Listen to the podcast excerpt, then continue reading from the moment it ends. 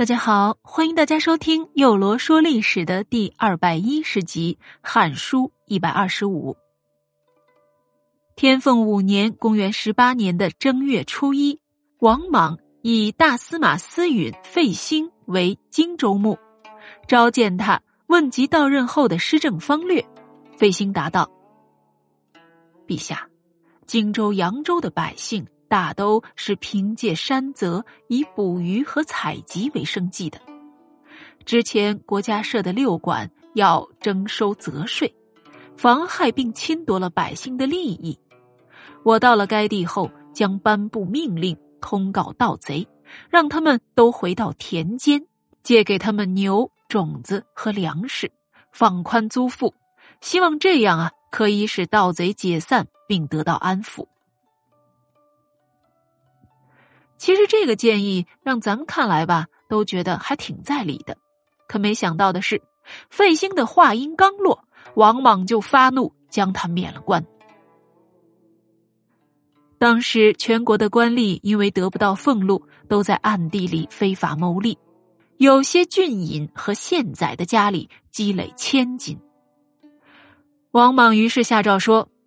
要仔细的清查，自史建国二年起，胡虏扰乱华夏以来，靠着非法牟利而增财致富的军官和大夫以上的边境官员，没收其家财的五分之四，以解边疆之急，并令公府士乘一车巡查全国，清查贪污，发动官吏告发其将领，奴婢。告发其主人，想借此啊禁止奸邪，但奸邪却更加的严重了。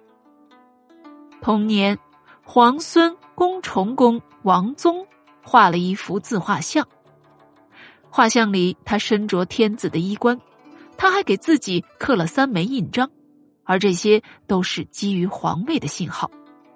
而王宗的舅父吕宽一家之前啊已经被流放到了合浦郡，却仍暗地里与王宗交往。被发觉查实后，王宗就自杀了。王莽说：“王宗身为皇孙，爵位为上公，他明知吕宽等背叛宗族，却仍和他交往，还私刻铜印三枚，字意非常恶毒。”此人不知满足，有非分之想啊！春秋中的原则是，对国君和父母不可居心不良，否则就要惩罚。王宗迷惑无道，咎由自取，可悲啊！王宗本名王惠宗，因制度规定取消双名，而现在就恢复其惠宗之名，降低其爵，改变其号。赐谥号为公崇缪伯，以伯之礼下葬。而这王宗呢，就是王莽的嫡长子王宇的第四个儿子，曾任西汉新都侯，新朝公崇公。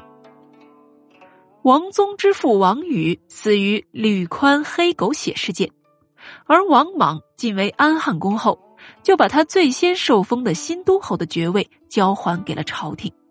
后来根据大臣们的建议，由王宗继任了新都侯的爵位。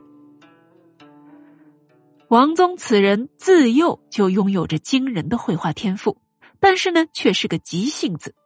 他急于抢班夺权，就自己弄来了套天子的衣服、帽子，穿上，还画了幅自画像，还私刻了铜印。又与舅父合谋，被发现了，最后只能自杀。王宗死后不久，他的姐姐，也就是魏将军王兴的夫人王房，祈祷鬼神向婆母降灾，又杀死奴婢以灭口。结果事情败露，王莽派中常侍顿运对王房进行责问，并以此来斥责王兴。最后，夫妇两人。都自杀了，而且这事情啊，还牵连到了司命孔仁的妻子，他也自杀了。孔仁朝见王莽，斋官表示请罪，王莽便让尚书弹劾孔仁，说：之所以让孔仁坐着天文图像车，套着母马，左为苍龙，右为白虎，前为朱雀，后为玄武，右手持着五威节，左边背着微斗，号令赤星。这些呀，都不是为了让你孔人骄傲的，而是为了让你尊崇新朝的威命。可孔人此时擅自脱下天文冠，这是大不敬了。然而，指示上书来弹劾孔人的是王莽，可随即指示不要弹劾孔人的也是王莽，而且王莽还给孔人换上了新官。经过咱们前面这么多集的讲述，我们也都发现了，王莽这个人呢，就是愿意做这么多怪异的举动。总是让人琢磨不透啊！这一年里，王莽还封了直道侯王舍为魏将军。这王舍是曲阳侯王根之子。王根在汉成帝时担任大司马，他曾举荐过王莽接替自己。王莽感恩于他，认为曲阳呢不是个好名字，便追谥王根为直道让公。由其子王舍继承其爵位。赤眉军也是在这一年登上历史舞台的，首领为琅琊临门人樊崇。这个樊崇出身于贫寒家庭，是个朴实勇敢的农民。他身高力大，见义勇为，好打抱不平。穷苦农民们啊，都很喜欢他，愿意和他一起共事。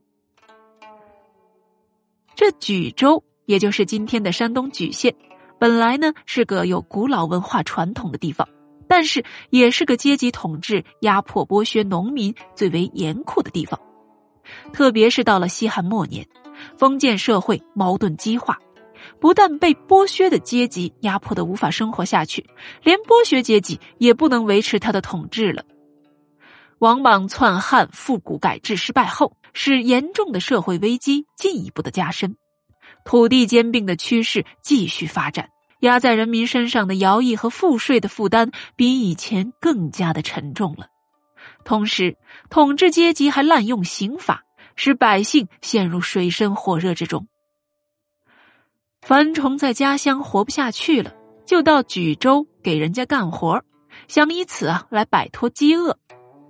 但王莽新朝的官吏在莒州更加残酷的向农民。勒粮逼税，樊崇为了可以活下去，就伙同周围的一些年轻力壮的贫穷农民，于公元十八年辛卯天凤五年，在莒州起义。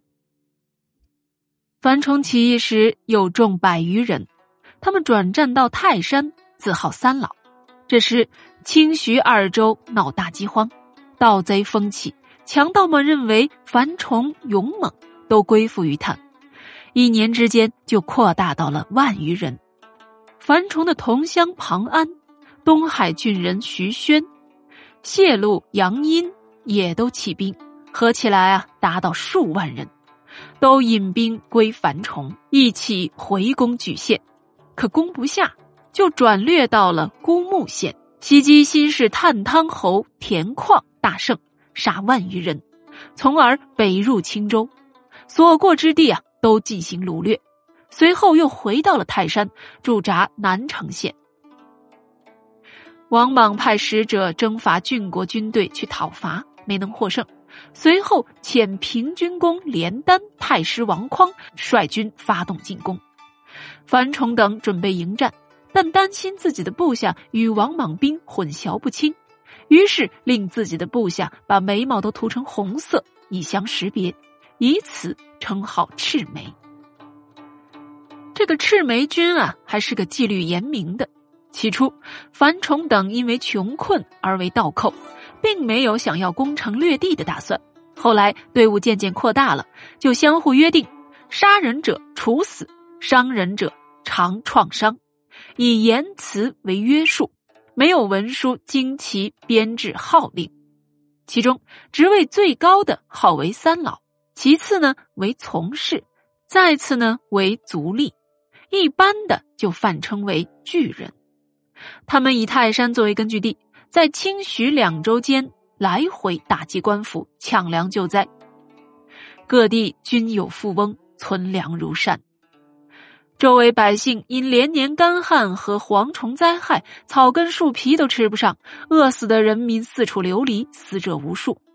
樊崇看到面黄肌瘦的老百姓和沿途饿死的民众，伤心流泪。他下令起义军所到之处打击贪官污吏，抢粮救灾。当地刺史、郡守不能镇压赤眉，皆都逃之夭夭。好了，又楼说历史的第两百一十集呢，就到这里。欢迎明日继续收听两百一十一集。